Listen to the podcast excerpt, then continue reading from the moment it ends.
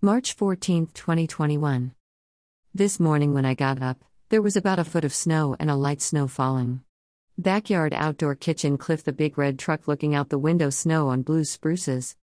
First pictures of the snow. Just around 11 a.m., I noticed the snow had really started coming down again. Backyard outdoor kitchen cliff snowfall on blue spruce snowing drift in the front of the house. Pictures taken around 11 a.m. Here are pictures of Knox this morning.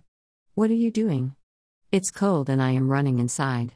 The wind has blown the snow all the way under the porch to the house. I am very glad we don't have to go out, and that we closed up the RV for now.